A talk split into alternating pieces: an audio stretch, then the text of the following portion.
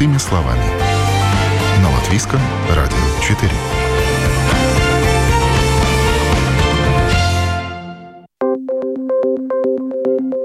Доброе утро. В студии Юлия Петрик. В эфире программа «Простыми словами». Каждый из нас, вероятно, задумывался хотя бы раз в жизни, кому он может завещать свое имущество, если с ним что-то случится. Конечно, если у человека есть семья, дети, вопросов по сути и быть не может. По закону все имущество переходит семье. Но ситуации в жизни бывают разные, часто непростые, поэтому существуют различные юридические документы о правах наследования. Чтобы избавить родственников от бюрократии, бюрократических процедур по разделу наследуемого имущества многие собственники предпочитают оформить а, передачу прав на квартиры, дома, дачи и прочее ценное имущество заранее по завещанию, дарственной, по наследственному договору или договору ренты. Каждый из способов несет для собственника и получателя различные последствия – какой способ надежнее и всегда ли наследство – это прирост капитала? Выясним в течение ближайшего получаса.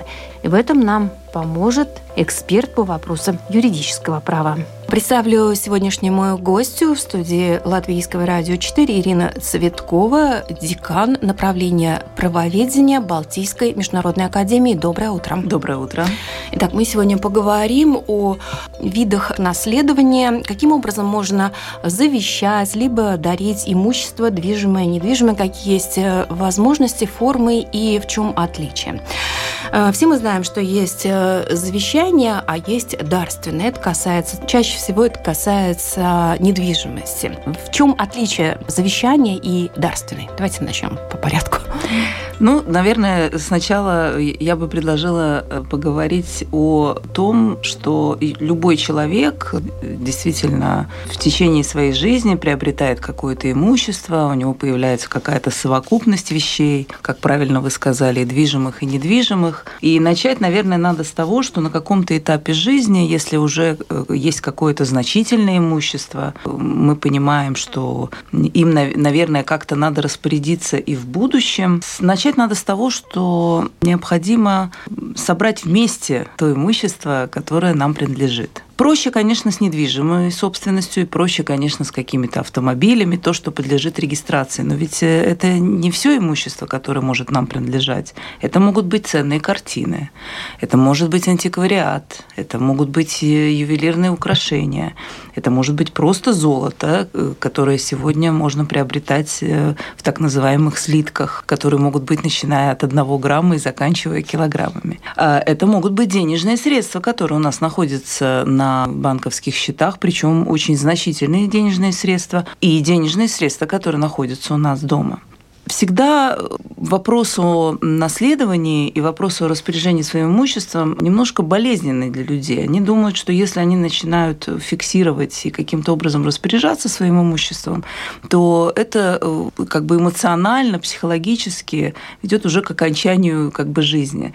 Но на самом деле из своего довольно уже значительного опыта в юридической профессии могу сказать, что это наоборот облегчает э, после ухода из жизни, всем нам долгих лет, но после ухода из жизни это облегчает э, взаимоотношения между членами семьи. Если мы правильно распорядимся, если у нас будут документы, по которым мы распорядимся своим имуществом, это значительно облегчает жизнь потом родственников. Потому что очень часто, в подавляющем большинстве случаев, э, когда открывается дело наследственное и когда человек не распорядился своим имуществом, возникают очень большие конфликты между близкими людьми, что на самом деле очень тяжело переживают э, члены семьи, и близкие родственники э, ругаются, судятся, начинают предъявлять свои претензии, кто больше, кто меньше. И я думаю, что это как раз самое важное, и это помогает избежать потом конфликтов именно среди членов семьи. То есть э, вопрос, для чего оформлять юридические имущество, то есть передавать его по наследству. Да? да.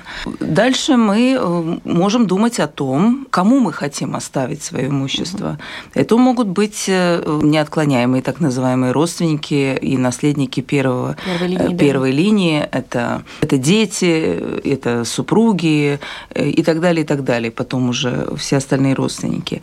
И здесь тоже мы можем дать преимущество кому-то из родственников, тоже исходя из того, что у нас сложились какие-то взаимоотношения с какими-то родственниками, либо наоборот, с какими-то близкими людьми не сложились отношения, и мы поэтому хотим каким-то определенным образом распорядиться этим имуществом. Поэтому это, безусловно, очень важно правильно распорядиться своим имуществом. И теперь мы э, переходим к тому, как мы можем им распорядиться. Ну, первое, действительно, и самое такое популярное, известное, э, известный метод наследования и вид наследования – это завещание. То есть мы описываем в завещании, кому мы завещаем и что мы завещаем. Он бывает двух видов. Завещание бывает частным и публичным. На сегодняшний день э, в Латвии работает следующий порядок. Мы можем оформить частное завещание и должны написать его от руки. Да, то есть этот порядок был введен несколько лет назад, да, и у кого оно было отпечатано, должен сейчас его переписать. Да. А, раньше был порядок, что он мог быть напечатан на компьютере, и должны были быть два свидетеля. Сегодня это собственноручно написанный документ э, от начала и до конца, начиная от э, названия, даты, переписи всего имущества и заканчивая собственноручной подписью. Но здесь возникают э, риски все-таки. Риски связаны с тем, что такое завещание можно обжаловать в суде. Э, в любом случае родственники смогут его обжаловать. Этот документ может быть подвергнут сомнению даже с той точки зрения, что можно усомниться в дееспособности завещателя.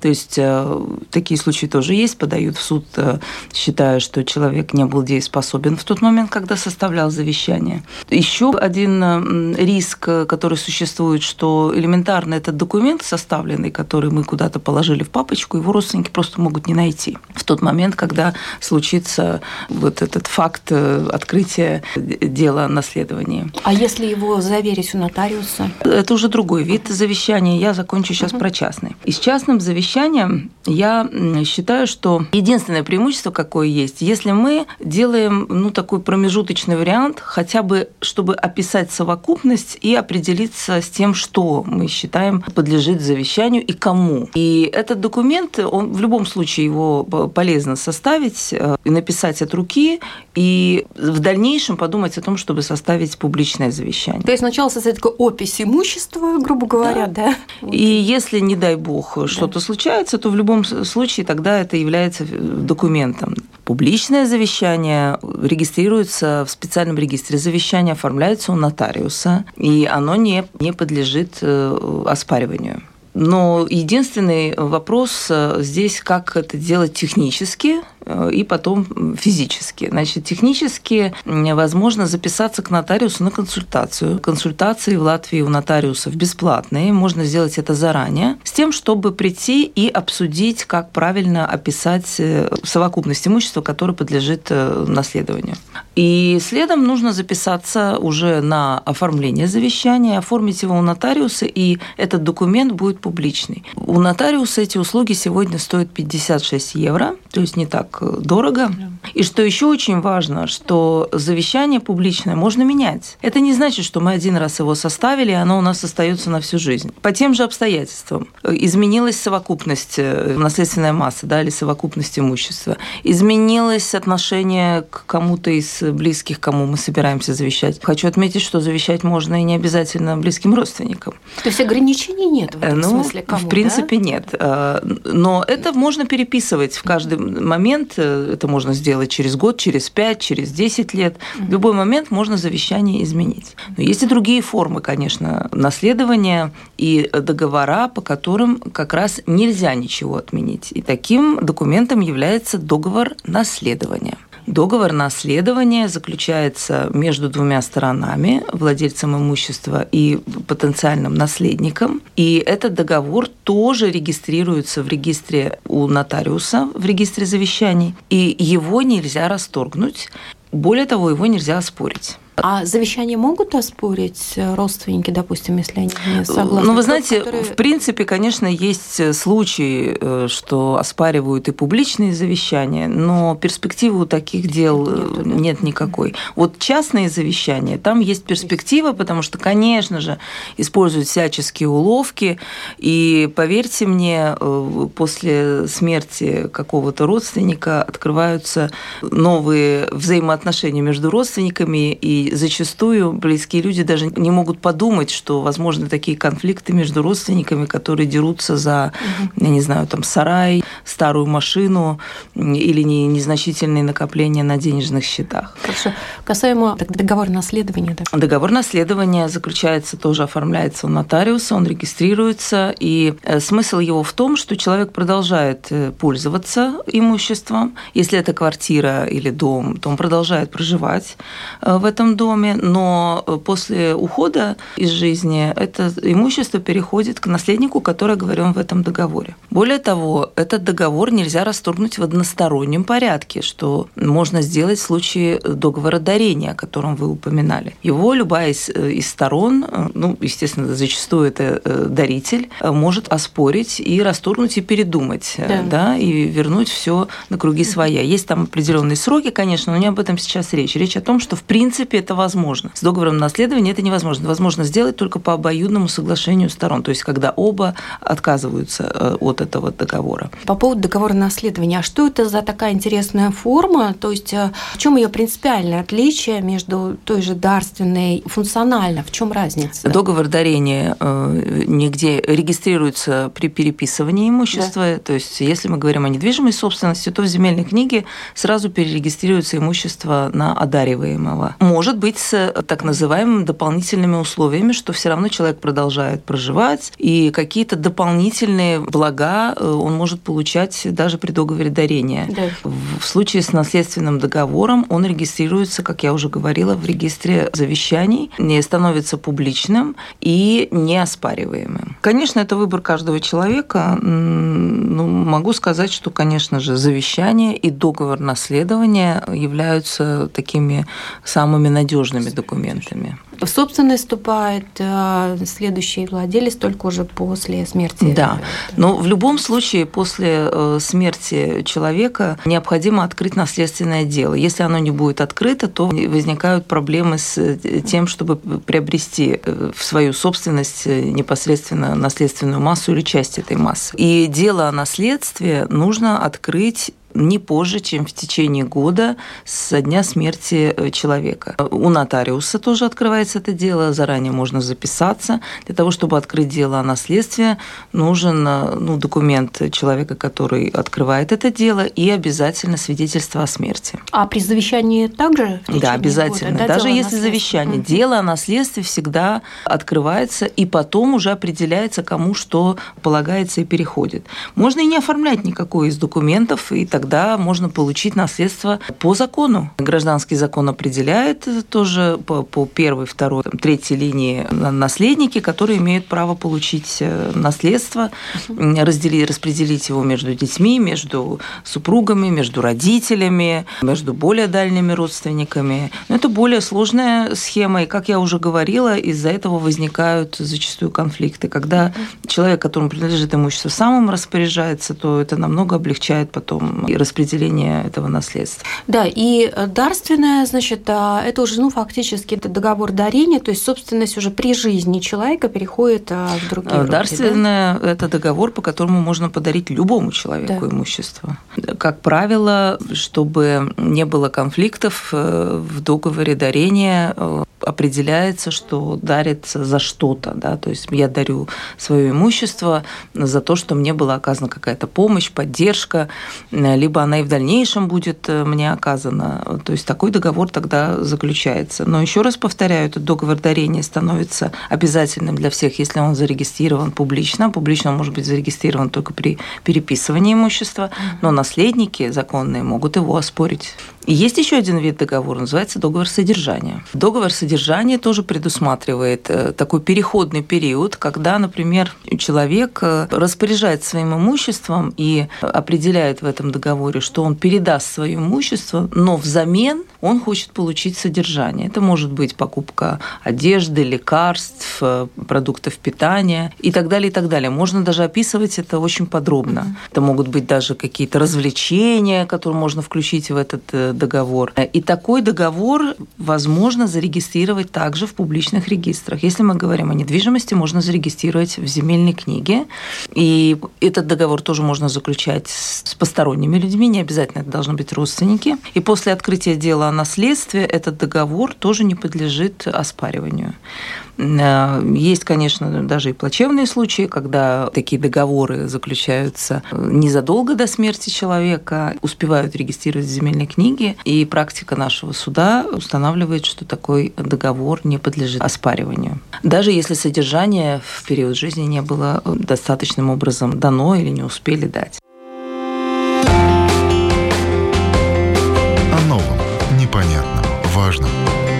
Простыми словами – на Латвийском радио 4. Напоминаю, вы слушаете программу «Простыми словами». И сегодня обсуждаем, какой способов передачи наследства надежнее дарственное или завещание, а может быть наследственный договор или договор ренты. И всегда ли наследство – это прирост капитала? В студии Латвийского радио 4 эксперт, декан направления правоведения Балтийской международной академии Ирина Цветкова. Э, есть еще один нюанс. Э, распоряжение наличными деньгами или деньгами, которые находятся в банке. Здесь очень большие проблемы могут возникнуть с тем, что в течение жизни, например, супруги или дети получали по перечислению денежные средства от человека. Человек ушел из жизни, и те деньги, которые в течение жизни он перечислял, на них могут претендовать все наследники. И они могут быть включены в наследственную массу, потому что они по праву принадлежат всем законным наследникам. И из этого возникают тоже очень большие конфликты зачастую среди родственников. Ну, с супругами там проще, э, хотя есть тоже свои нюансы по поводу распоряжения деньгами, потому что там у нас вступает в силу семейное право. Но то, что касается э, каких-то оплат э, детям, покупок, я не знаю, путевок, каких-то развлекательных там, мероприятий или просто, ну, учебу, например, да, да, перечисление денег. В итоге можно потом претендовать на эту наследственную... Это, это включается как в наследственную массу, как используемые деньги, которые принадлежат всем наследникам. И с этим тоже очень большие проблемы. Определить, как правильно и на что правильно могут претендовать наследники. Но они могут претендовать на те деньги, которые есть на счету, или на те, которые уже были потрачены. Которые были потрачены уже при жизни. То есть обратным да, а, да, числом. Которые были потрачены при жизни. И это очень серьезная на самом деле проблема тоже при открытии дела о наследстве, особенно если мы вспомним, что, например, у человека могут быть дети от разных браков, а право у них, как у детей, на наследство есть. И есть дети, которые выросли, например, с, с мамой и, например, годами не общались, и не, не поддерживали контакт. И вот папа ушел из жизни, а у него есть уже другой брак, есть другие дети. Так все дети имеют право претендовать на наследство, и более того, выяснять, какие денежные средства были потрачены на кого из детей. Ну, тогда придется выплачивать эту сумму тем, у кого, э, тем родственникам, у кого. Ну, это всегда есть... вопрос, это всегда вопрос, который рассматривается в суде, безусловно, если, конечно, люди не могут договориться. В любом случае, всегда самое важное прийти к какому-то соглашению. Можно каким-то образом компенсировать одно другим, можно с чем-то согласиться, можно уговорить, например, сторону, которая требует не предъявлять предъявлять свои какие-то э, претензии. Лучше всего, конечно, договариваться на берегу. Если уже пошли в суд, э, там тоже есть еще возможность договориться, но если нет, то тогда это решает суд рассматривает все обстоятельства и действительно законность э, этих требований. Понятно. Завещать, дарить, оформлять право наследования можно как на движимое, так и недвижимое имущество, все что угодно, да, можно. И очень важно, что и на денежные средства, денежные да, средства. которые как могут быть у нас дома, так и находиться на расчетных счетах. О новом, непонятном, важном. Простыми словами. На Латвийском радио 4. Напоминаю, вы слушаете программу «Простыми словами». И сегодня обсуждаем, какой способов передачи наследство надежнее дарственное или завещание, а может быть наследственный договор или договор ренты? И всегда ли наследство — это прирост капитала? В студии Латвийского радио 4 эксперт, декан направления правоведения Балтийской международной академии Ирина Цветкова. Имущество э, супругов. Э, если у нас есть договор э, Лаулибы Слигумс, так называемый, угу. он является тоже публичным с момента, когда он оформлен у нотариуса и зарегистрирован во всех регистрах, э, в регистре в земельной книге, и он регистрируется в специальном регистре супружеских договоров, э, который находится э, в регистре предприятий. Тогда он становится обязательным и публичным, и там тоже может быть определено либо раздельное имущество, либо общее имущество, и это тоже может влиять потом на права наследования. Говоря о супружеских договорах, я тоже рекомендую, вступая в брак, немножко это может быть быть побочный такой документ, но он непосредственно может влиять потом на э, наследство. И супружеский договор тоже определяет, кому что принадлежит. И, может быть, человек тоже хочет уже по этому договору отдать то имущество, переписать на супруга, которое ему принадлежит, э, даже принадлежало до брака, или в течение брака было зарегистрировано на его имя. Но это возможно, если, допустим, было нажито имущество э, в браке совместно, супруг или или супруга там решили какую-то часть имущества переписать на кого-то другого. Если переписывается имущество по какому-то, например, договору дарения, то согласие супруга необходимо. Если э, есть договор э, между супругами публичный, зарегистрированный, что, например, э, имущество разделено между супругами, и то имущество, которое принадлежит по этому договору конкретному супругу, он может им распоряжаться самостоятельно, без согласования со своим супругом. Может и не быть никакого договора. И тогда это по закону имеет право супруг получать наследство. Но опять же, я хочу напомнить, что э, по закону, э, если есть супруг, то э, дети имеют право на свою неотклоняемую долю, и доля супруга уменьшается. Причем дети от разных браков тоже могут быть, что очень важно. У детей право первой руки?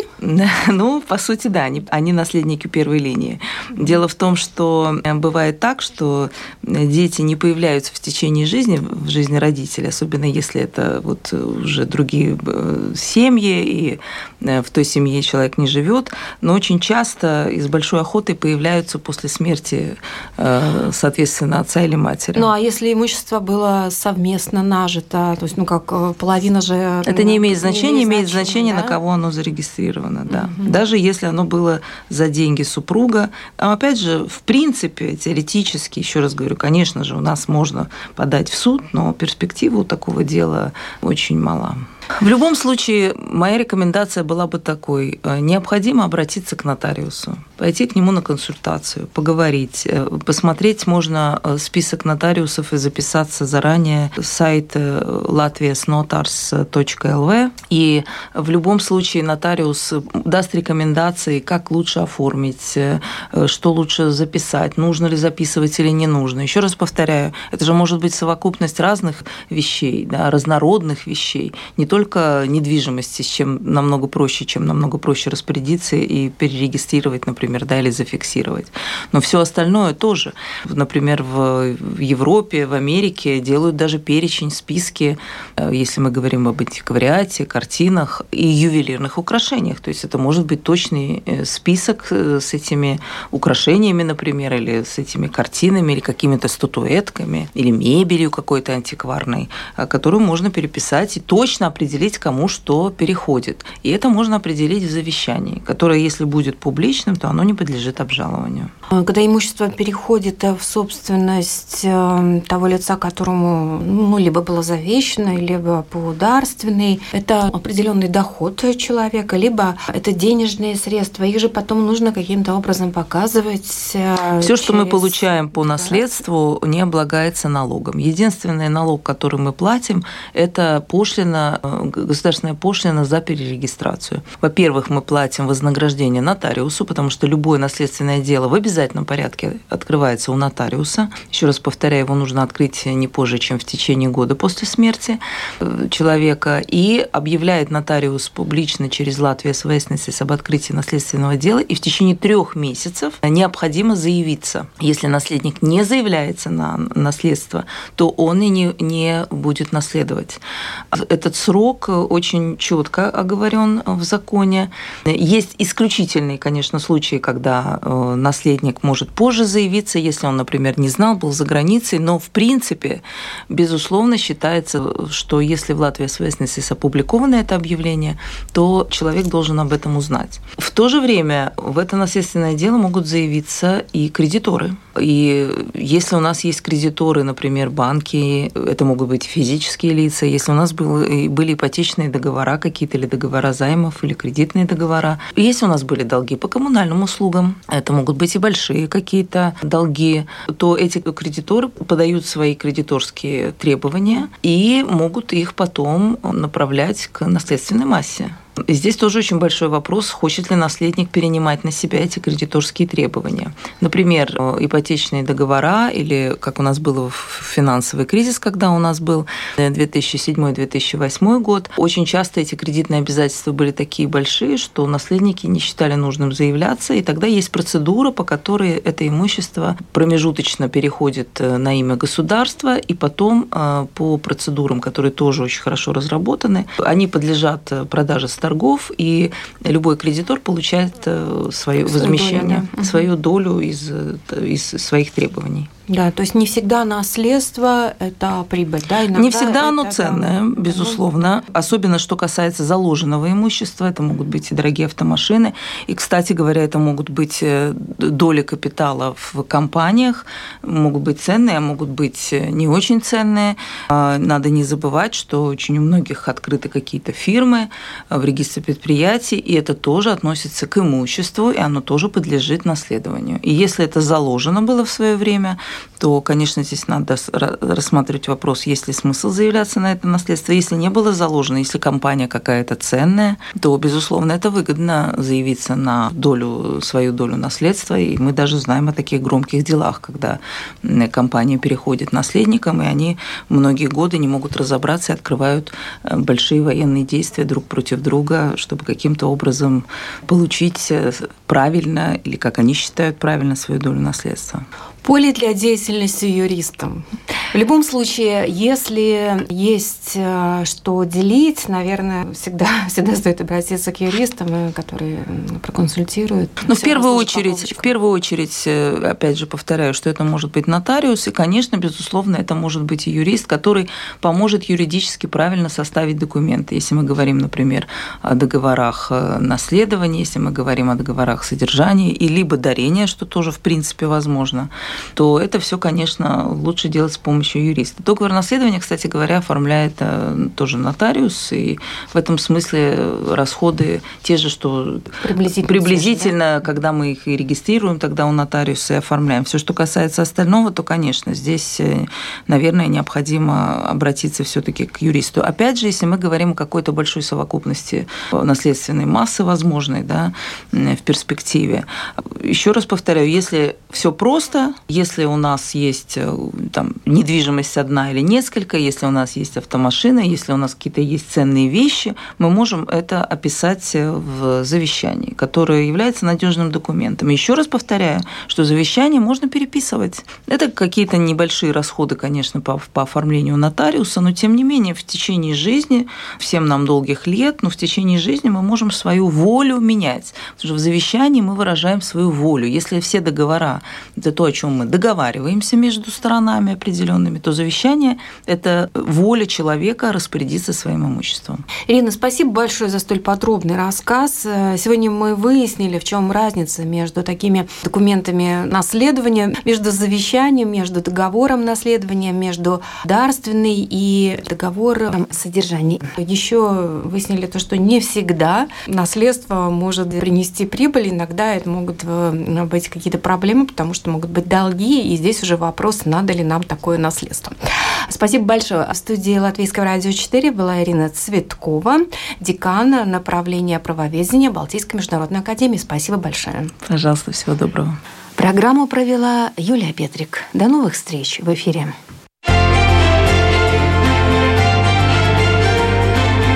О новом, непонятном, важном. Простыми словами. На Латвийском радио 4.